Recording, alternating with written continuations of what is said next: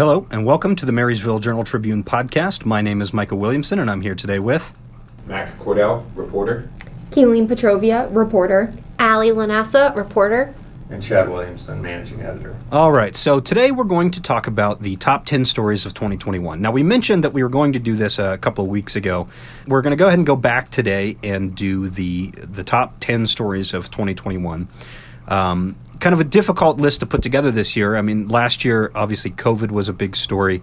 Um, you know, and how the pandemic basically affects many different things, and that's going to be very similar this year. But putting it together was not as easy, um, given the fact that a lot of these stories are just kind of ongoing conversations that uh, kind of going on in the community. So um, we're going to put, we're going to first talk about the process of putting the stories together. Uh, go into a little bit of um, the stories that almost made the list uh, and then kind of get into it from there. Uh, and then what we're going to actually going to do, we're going to we're actually going to put a pin at the end of this conversation and then continue this conversation next week. So we'll do kind of the first half and the the conversation around the process, or at least the first couple stories, uh, and then next week we'll pick it up and do kind of the next couple of stories, and then, and then obviously finish off the, the top five stories of the year. So so where do you guys want to begin? Probably the process is a fine way to start. It was generally when we do when we look back at the year just to save time we uh, you know having three four five of us working on it at once and we'll all take certain segments of the year and go through and read headlines and stories and just kind of refresh our memory and uh, jot down a lot of headlines and then we talk about them we can generally see the top 10 stories kind of emerge you know as we talk about them now this year because everybody else in the newsroom was working on stories for the Progress edition that's going to be coming out later this month. I, I did most of it over the course of like a week, and one of the first jobs I ever did at this newspaper 30 years ago was compile stuff for the top 10 story. So I've worked on a lot of these, and it's never, it was never like it was this year. I, I had to write down in a lot of years every month as I go through month by month, let's say you start with last January, and I'll write down maybe 10 stories for the month that I think might be worthy of top 10 stories or some inclusion somehow. And I'll bet I was writing down 30 things this year just because nothing stuck out, and so many things this year were ongoing things, whether it was COVID or whether it was Jerome's growth or, you know, all of these things. And you know, even even things that didn't quite make the list, like the Richwood Opera House, we covered all year long, which is what a newspaper does. But I think a lot of times people think of news, they think of a shooting, a fire, you know, something like that. You know, some some big project that's coming to town, but it, this year we were I was writing down so many things. I had what did I have when I handed you guys to look at? Five or six sheets mm-hmm. Yeah. of headlines. And I think you guys saw kind of what I was looking at when I gave you those sheets is that man, it's strings of stories. It's not a story. When I was thinking about this, like I said, that this year's news unfolded, it didn't happen. That's a good way to put it. Usually there is this one singular thing that happens, a shooting, a trial, a, a- an event. And this was, there was no singular event. It was just news that continued to evolve and, and, and unfold as opposed to just The old marathon versus a sprint analogy, it just waves of it kept coming. And, you know, there were nothing I was writing down, I don't think, on those lists was, you know, irrelevant, but it was just pieces of a whole. It was it was a really interesting year.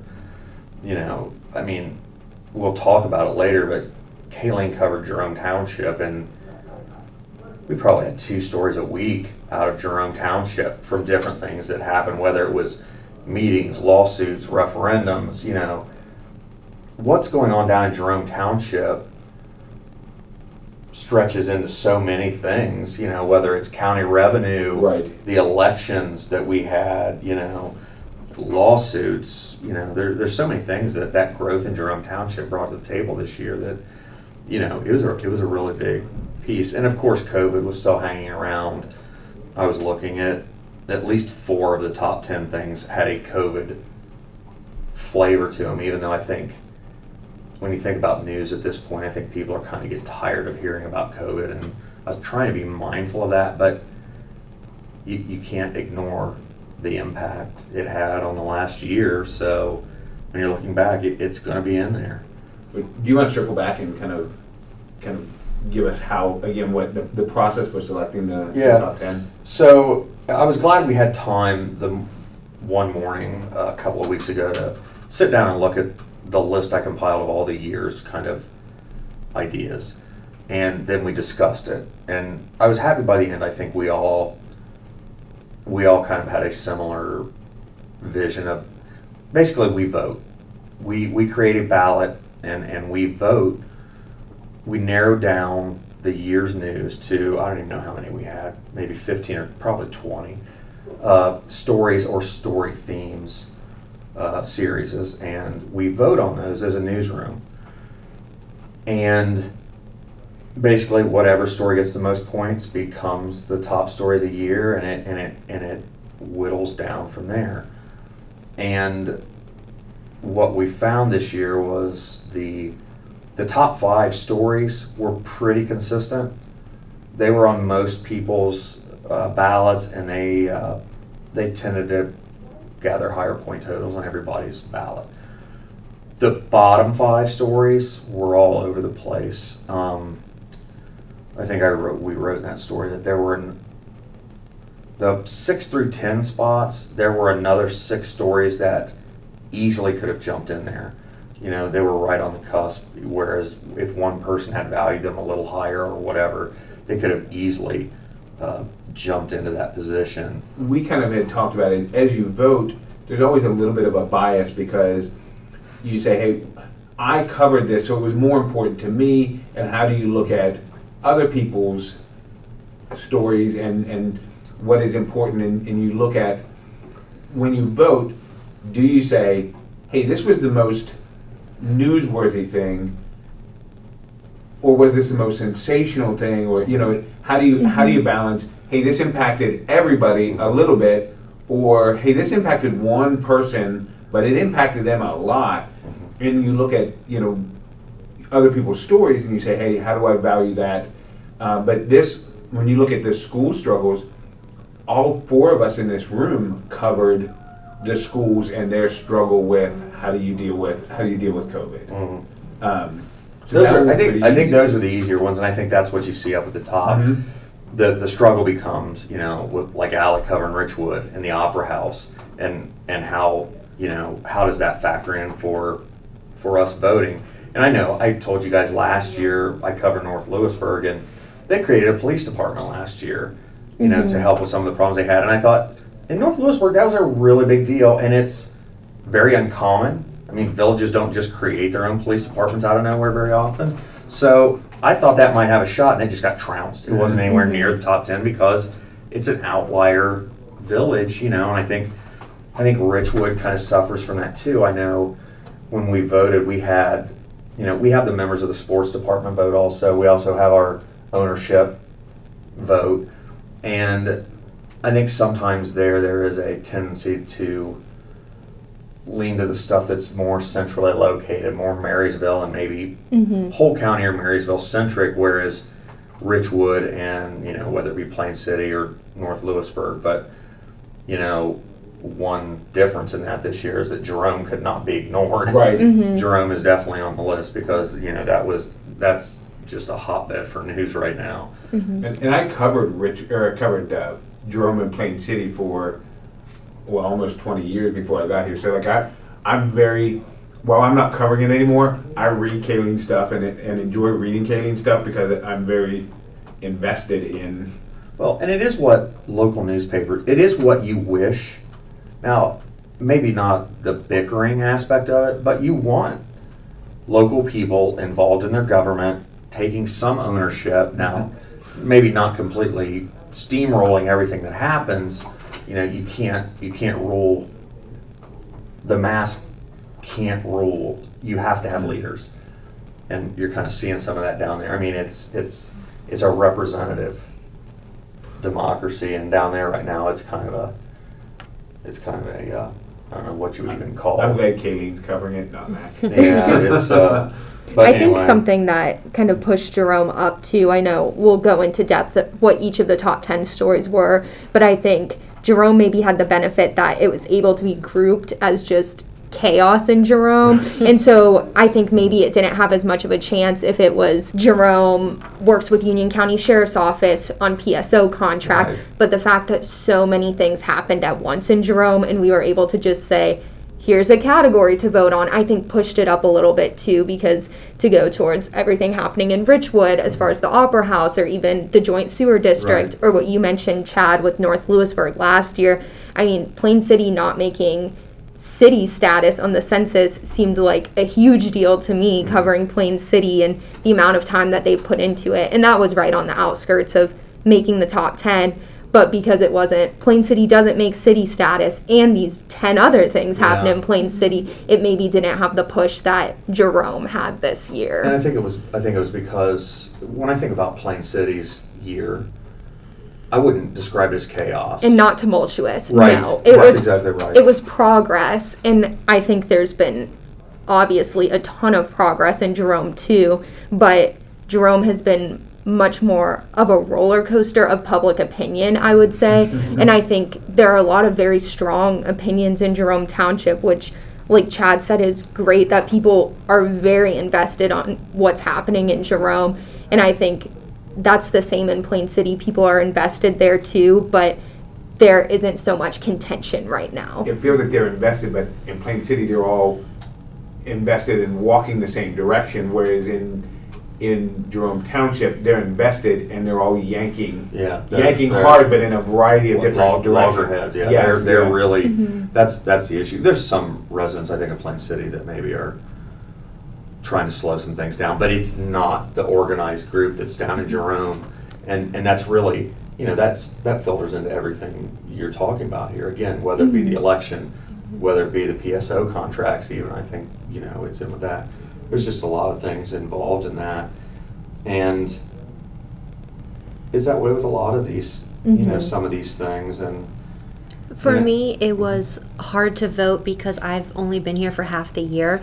And so the top five were a little more obvious because although they were ongoing, a lot of things happened in those top five stories while I was here towards the end of the year in 2021. But um, the like Chad was saying, the six through ten of the lower half um, were not as obvious to me, and I wasn't really sure which direction to go because I wasn't here to kind of have those discussions in the newsroom. Um, so that definitely shows the aspect of like how our voting played into this and like our experience and um, my role i do a lot more coverage of richwood than central so it was harder for me to like think about what um, are those top stories but that but that fresh eye idea is not a bad thing either because I, well, it was one of these other podcasts probably about the roundabouts where Kayleen you mentioned that somebody from out of town that had never been here went to five points Mm-hmm. and was like, "What in the heck is this thing?" Whereas everybody else from here is just like, "Yeah, they know what it is, but they don't even think about it anymore." I think sometimes, you know, looking at walking into a town or community or county with fresh eyes, you know, maybe something we don't think of as a big deal is like, ah, the, the Mhm. county's always setting a record for revenue, Right. and you're like, well, that's great, that's a big deal. Well, Mm-hmm. you know, it's it, it does kind of back you out of that lull you can be in of some of these news currents that mm-hmm. are kind of there every year. And I think some of us probably even experience that just in our occupation as well, because there are so many things that we cover so regularly that it seems like no big deal. It's another story I'm writing about this topic. But then there are times that I talk to my roommate or friends and I'm they ask what I'm writing about and I say, "Oh, just one, this one thing." And they're like, "Wait, that's kind of crazy. Like explain mm-hmm. more about that to me." So I think it is a benefit too for you, Allie, to come in a little bit later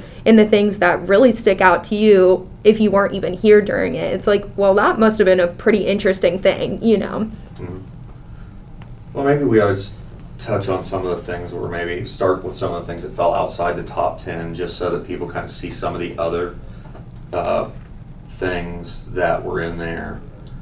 Um, you have that story. I've got the list here. Yeah, I have the outside the top Mhm. 10 too, so I can list some of those off. And Chad, maybe you can give some context to Yeah. how close things fell. I know we've mentioned this before. Allie's coverage of the Richwood Opera House and their revitalization efforts was close to making the top 10. Um, there's also something that Mac and Chad kind of helped categorize as the changing of the guard in local law enforcement and the law community. Um, Marysville Police Chief Floyd Golden retired, Municipal Court Judge Mike Gris- Grigsby as well, Municipal Court Magistrate Dan Behrens. So all of those kind of switched over. There's that a- was very close. That was very close actually to getting in. hmm And I think that's another one of those things that it was maybe if just one of them, if Chief Golden had retired, it might have fallen by the wayside this year. But the fact that so many happened in a trend made it seem more important to me. Um, local ties to the Capitol insurrection, I think that was something that I kind of forgot happened Right. this yeah, year. yeah, me. T- I did too. Like, that's one of those things that if we had voted on that thing two weeks later, when the anniversary of the insurrection, like Mhm. now when they're Right. talking about it again, that might have bumped up a little bit in some people's heads Mm-hmm. because you started. I know since we voted, you started seeing a lot more of that footage again. And while I'll say this, you know, and one of those things was our city councilman Aaron Carpenter attending the rally. Uh, There's there's zero indication that he did anything up at the Capitol or anything like that. He was just there and spoke about it and, and kind of he was part of the story locally just because he was there and he saw it. Now Woodstock, which Yes. is a little outside the county, apparently had some members of a kind of a localized I don't know if you want to they're full blown militia, but they were a motivated group and they kind of hatched a plan to go there and And that Yeah. was something that national um, outlets wrote about Right. as well. And that was absolutely something interesting to see tiny little Woodstock, which to me I kind of think of as part of the triad community being labeled as part of this thing that happened that was huge for our country. Yeah, I remember when that that we didn't break that story. No. We heard about it, and I'm like, oh my goodness, like. But it's because like the FBI thing was rolled into Woodstock and doubled the population of the town. That came, yeah, that came out in federal paperwork. Obviously, we don't, we can't cover the federal courthouse the way that other media outlets do. So when something comes out in federal court, we don't see it the way that the way that they do. That for me was the the story that I was a little bit surprised did not make the top ten. Yeah. Um, and maybe it's because I cover Marysville, uh, but when you added, you know, Councilman Carpenter being there, and then City Council's response, where Yeah. they looked and, hey, do we want to censure him? Do we want to oust him? Um, and ultimately, they decided not to do anything, but to look at what is the process. And they were if- rea- they were reacting correct, Mac, to some citizen complaints. yes, I think is what prompt. They didn't just say, well, he shouldn't have gone there, and they but they got some citizen complaints, and then they kind of started going down that road. looking Yeah, at there were those things. several citizens that came forward at council meetings and said, hey, we don't want him on our council representing our city any longer. And so um, they looked at, first, should we, should we deal with Councilman Carpenter? And then, hey, even if we wanted to, we don't really have a process in place. So they looked at what, if we wanted to, how would we do this? And so um, for me, that had some impact beyond just this one singular event. Mhm. Um, other ones that almost made the top 10, um, we mentioned Plain City failing to reach city status after the census. Kind of surprising, their 2020 census numbers indicated that the Plain City population is lower than the 2010 census, which I know a lot of people do not believe in the validity of that. It it seems very hard to believe. It- there's so no There's no Uh, way. There's no way it's true. Mm-hmm. It's it's just it's a it's a paperwork thing. It's- And there was a council member who outright said the numbers are wrong, and Yeah. that is the general sentiment. But, But Plain didn't- City spent over a year Right. creating a charter commission, getting a charter on the ballot. I mean, residents, council members, Plain City administration spent countless hours working on the charter for the village, and thankfully, the charter was designed almost as a backup, even if they remained a village, that the charter would still be effective. But it was quite a shock to most people, and especially with the 2020 census delays, it took a long time for them to find out that they didn't reach the status they were hoping for. So, of course, from my perspective, covering Plain City, it seems like something that really covered village government throughout this past year. That was surprising a little bit to me again. 10 years ago, when I was covering Plain City, they were absolutely convinced that the 2010 census, and they went through a lot of this process in 2009, looking at, hey, we're going to be a city. What do we need to do? How do we get our, all of our ducks in a row in preparation for this?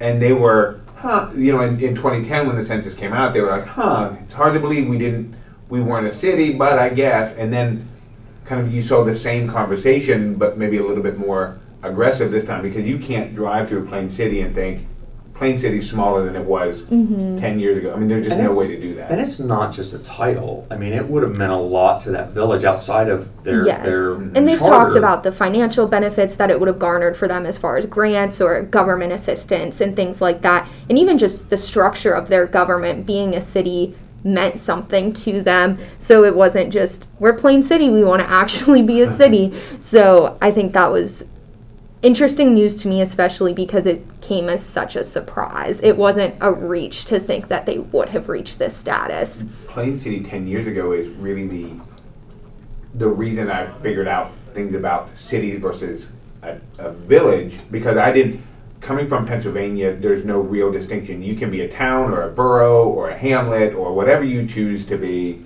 There's no designation based on size.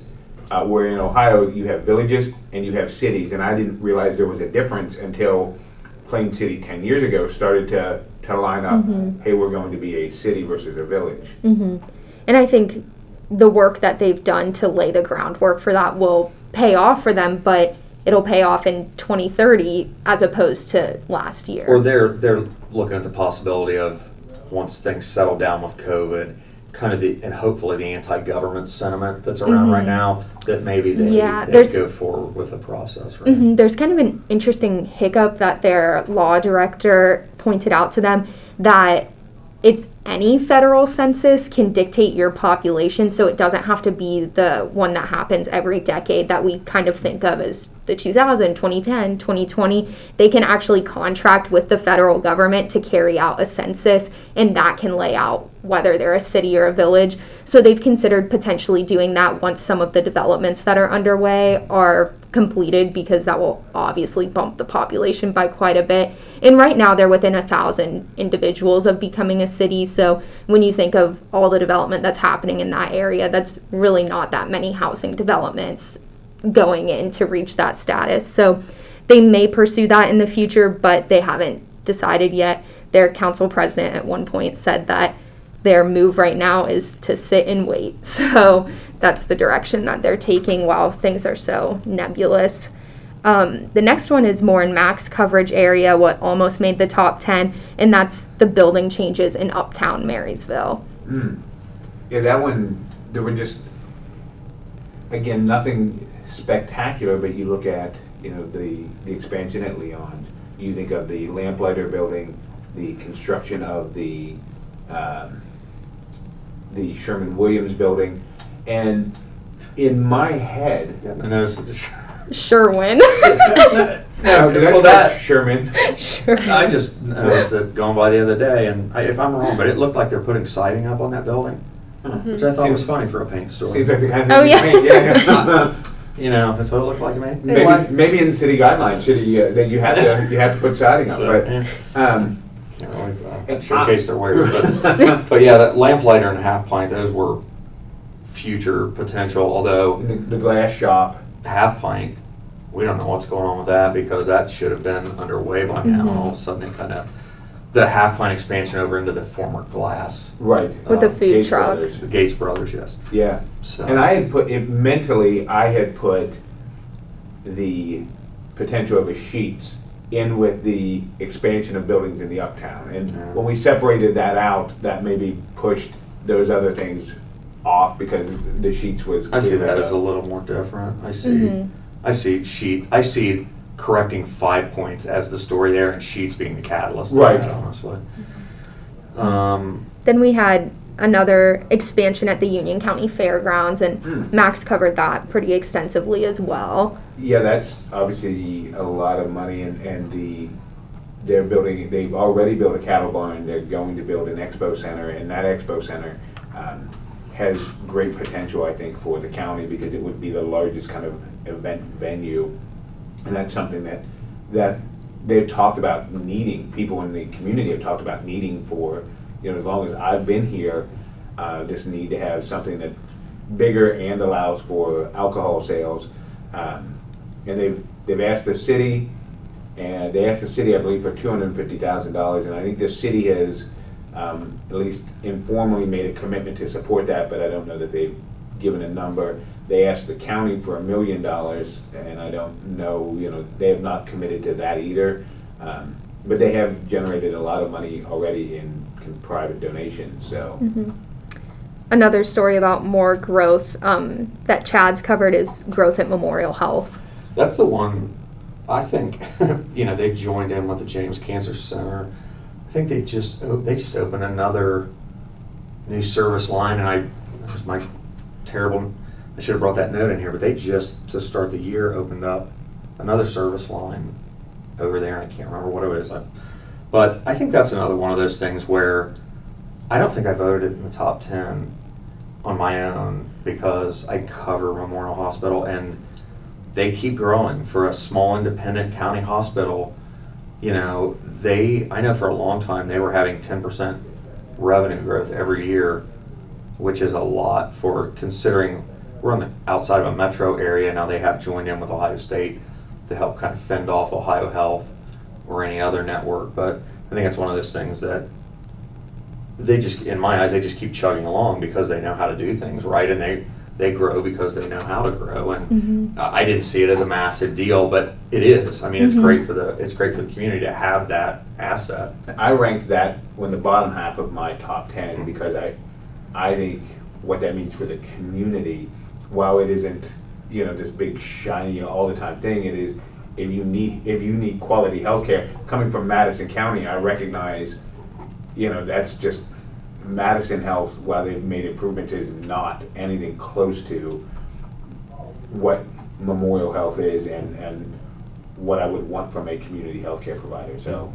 And I think there were small stories in that category that obviously I don't cover it, but I recall like Chad writing about new technology there uh-huh. for knee replacements and things mm-hmm. like that. And I know that's not the growth of the actual hospital system, Yeah. but the fact that they're using this innovative and cutting mm-hmm. edge technology at Union County's hospital, I think it it says something about their growth as and, well. and that's a two stage thing you get the technology in order to get the doctors and the surgeons that you want who can then lure in the patients. It's Mm-hmm. you know that was one of the things is one of the, one of the surgeons they that they have that basically robot that helps with knee replacements and and uh, they had a surgeon that they wanted and he was he was certified on it and he liked to use it and he was an advocate for it. And so that helps as a recruitment tool to get the that is that is so much of medicine now is you know it's not a it's not necessarily a shiny building or shiny instruments but that helps get the people in place that you need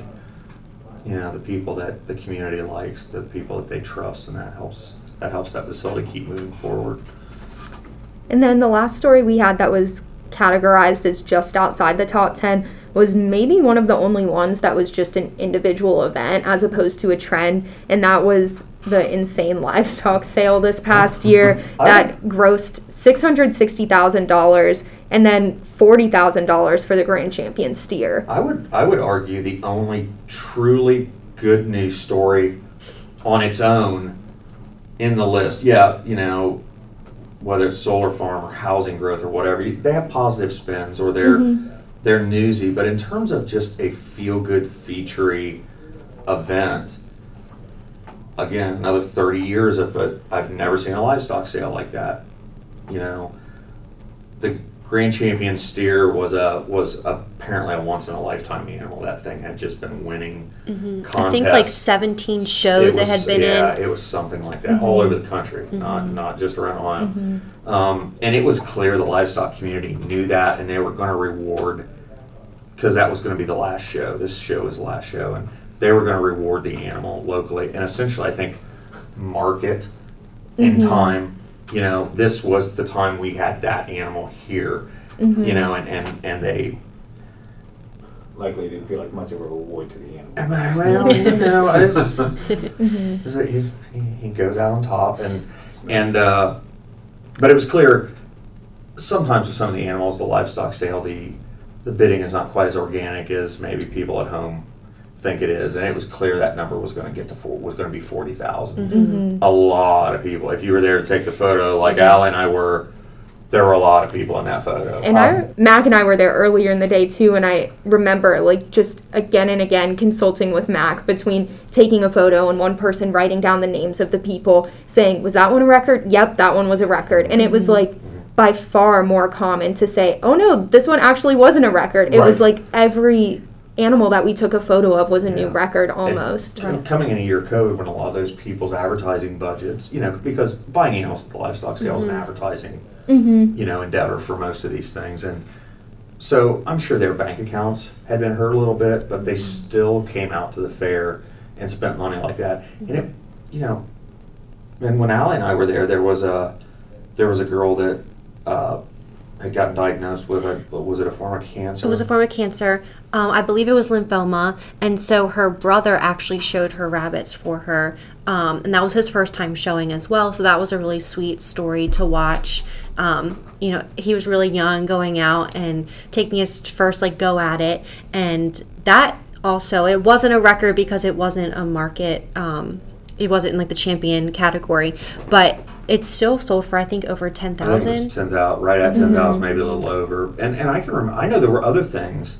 Um, I know one boy was joining the Air Force, and uh, I think it was Harley Jackson worked He does really he does such a good job. really pushed that aspect, and you know tugged on the patriotism of some of the buyers. And I can't remember what it sold for, but that boy's animal like went for a noticeable amount of money.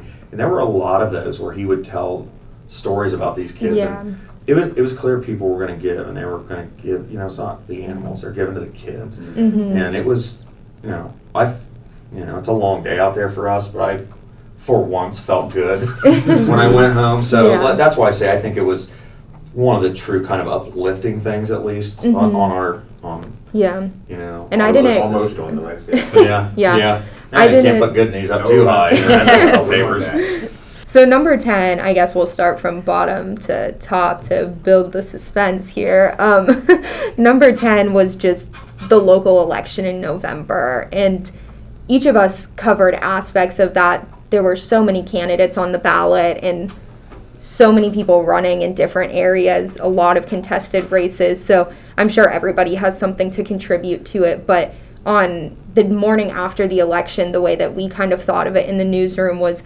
almost a tale of two portions of Union County, with the central and northern end staying pretty stable, re electing a lot of candidates that were already sitting, and then the southern half almost the exact opposite, with most incumbents being ousted and almost entirely new boards being seated in a lot of the races. So I don't know if there are any specific elections that we want to touch on. you know, it's that division was just kind of wild because you know our fastest growing sections being Plain City and Jerome. I mean, Marysville's growing. Don't get me wrong, but they've been on that path. But they just the residents themselves sent a message they'd had enough, and that that rolled over even in the Jonathan Alder School Board. Yeah. Also, Jonathan Alders was less about the growth and more about But- some of the other things. but discontent, happening. I guess Yeah, is what I'm saying the is- of discontent. Yeah, if you look at school board races, and this was not just Union County, this was all over the country, but there was a there was an anti-masking, um, critical race theory uh, opposition. It was kind of a grassroots thing where there were a lot of organized groups of candidates like that running. I think our publisher said was he out in Colorado and picked up a paper and saw a school board race that just mirrored what Marysville's was. Three candidates running against for three open seats, all essentially one platform. Um, you know, Marysville school board candidates essentially submitted one statement, one vision statement to me for the pre-election. So, and I think Jonathan Alder had some similar candidates. I don't know that Yeah. anybody else had that. Uh, Fairbanks had one candidate running and, and kind of on that, the we are not co-parenting. You know, it, a lot of it circled around hey, what is the responsibility of the schools, um, and you know he kind of campaigned on that, but uh, he did he did not s- he did not win, uh, but South South did. Marysville's Marysville's three organized didn't win, but Jonathan Alders essentially did. Right. And whatever you think about, you know, I'm not wild about. I guess it's not a single can single issue candidate, but I'm not wild about narrow issue candidates that just kind of come in for a couple of reasons. Um, but it is encouraging to see people running Mm-hmm. um, there is a putting your money where your mouth is aspect. There's a lot of people griping on Facebook. Well, at least these people are stepping forward and running because you know it's one thing to lose a bar fight, but it's another thing to get trounced in an election and have your name out there, Mhm. you know, forever in that. You know, that's that that's got to be that's that's a rough thing. Mhm. And you know, at that level, I applaud anybody Yeah. that that has you know And something I'll say along those lines as well Plain City had a very crowded ballot because of the charter changes. There was a two year term and four year terms that were open, and they had a number of candidates running. And even those who weren't elected have still been religiously coming to council meetings. I know one of them was seated on either the Board of Zoning Appeals or Zoning Commission. So I think that's been really encouraging as well to see people who are just genu- genuinely invested in their local government. And even if they weren't seated on council, they're still there to help, they're still there to learn about the issues. So I think the election was contentious in a lot of ways, but just seeing people who are motivated to go and do what they feel is best for their community, whether you necessarily agree with that or not, I think is something to be proud of in our community. And adjacent after the election, Amy Powers on Marysville School Board resigned, and they had, I believe, 19 people Mhm. apply to fill that seat. It's all, I know just from this job, you like to see people take ownership of their government. You hope that maybe they're not, like I said, single issue, double issue, or kind of kind of radicalized. They just truly want what's best for the area. So you know that's that's always a good thing. Mhm. for Marysville City Council, there was only one gentleman who, who ran, and it was not a, uh, who ran against the incumbent. It was not a contentious race at all. He ran a very good, very clean, very, you know, respectful campaign.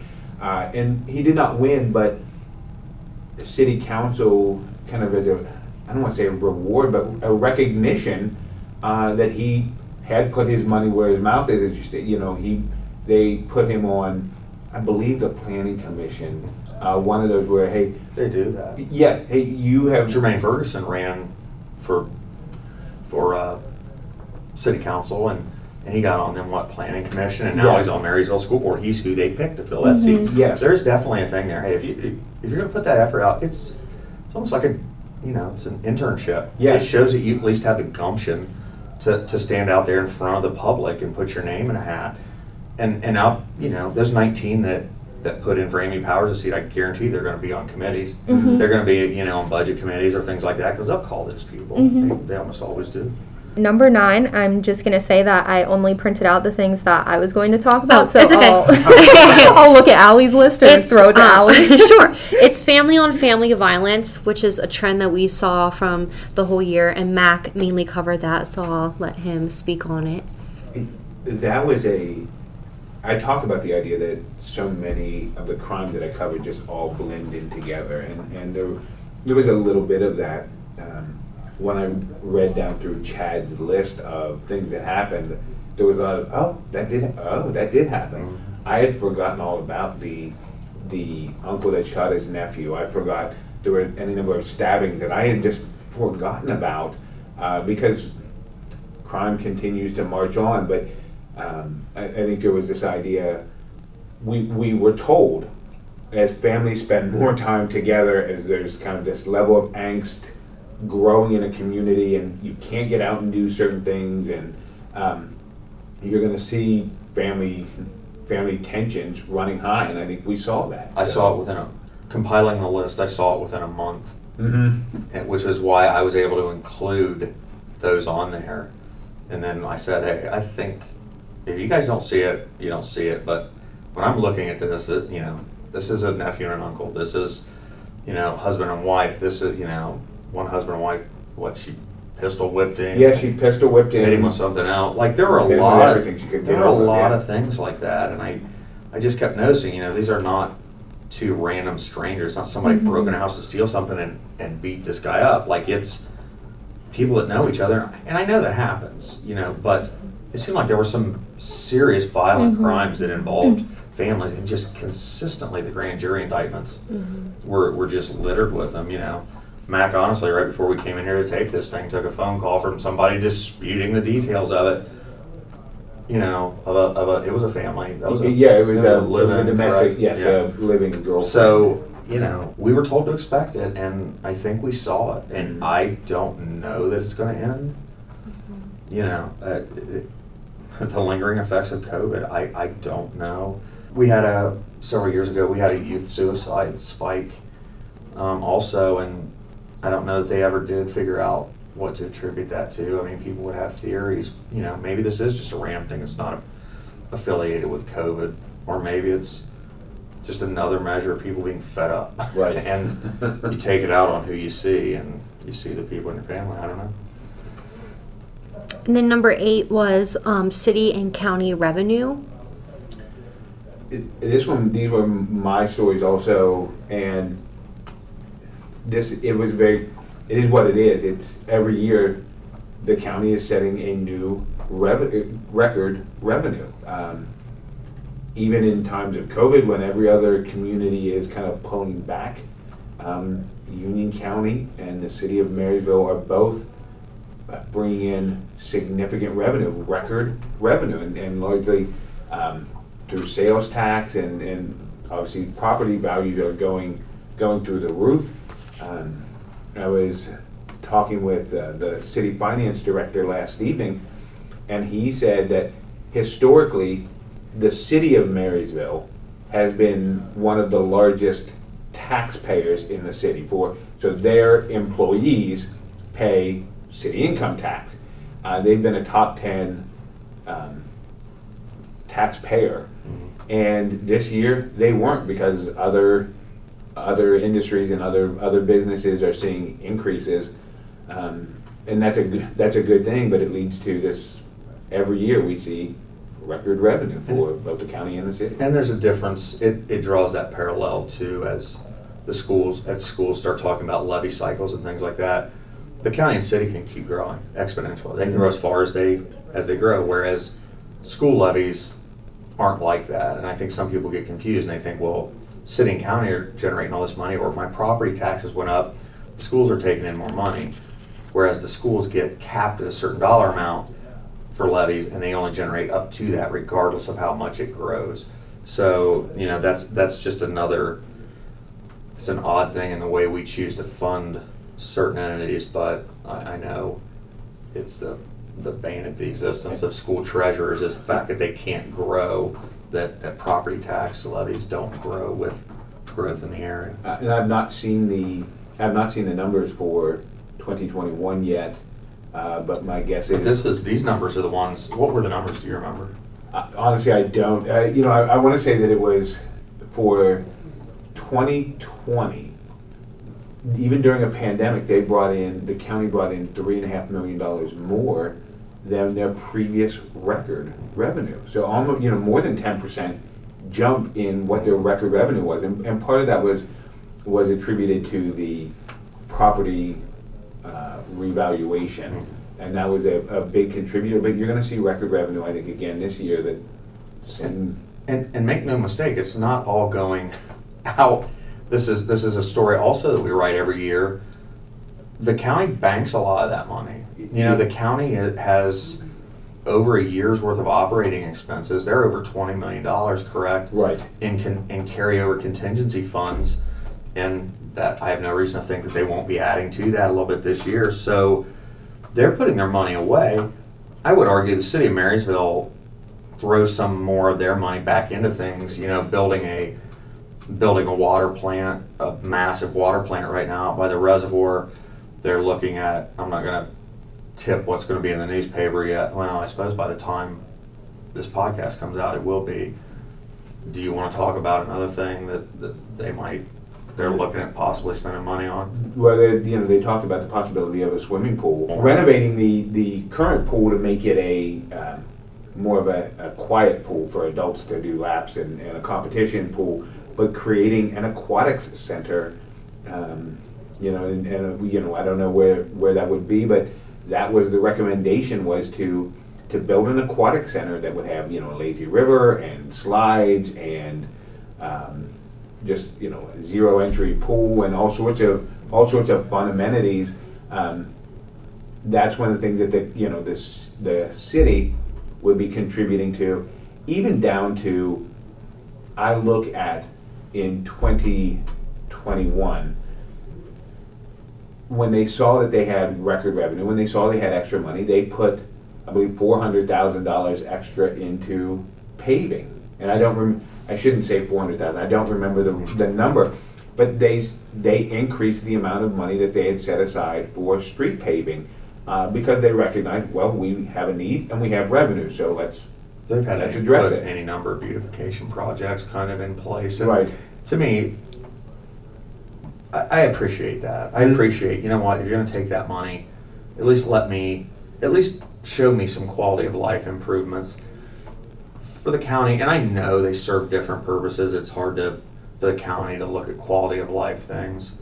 But, you know, that's a lot of money that they sit on, uh, over there and, they could literally run the county for an entire year. yeah. Uh, not need to tighten their belt and not bring in any revenue. and they could and run the entire county. Rainy day funds, like a lot of companies and, and government organizations run on, you know, having a minimum cash balance on hand, whether it be three months, four months, six months, you know, but just a never ending growing rainy day fund is whatever. But I suppose that's not exactly what we're talking about. But so that's kind of the different mentalities though. Both both seeing record revenue, the city maybe s- residents seeing a little more bang for that buck that's coming out. So All right, well, let's go ahead and stop it there. We'll put a pin in it for this week, and then we'll pick up again next week, finish off these uh, top stories, kind of ending with our number one story for 2021. Uh, and then after that, we'll sort of pick up our normal uh, coverage information. So thank you guys for compiling the list, for all the good information. Thanks to everyone out there for listening. Uh, and as always, we'll see you next week.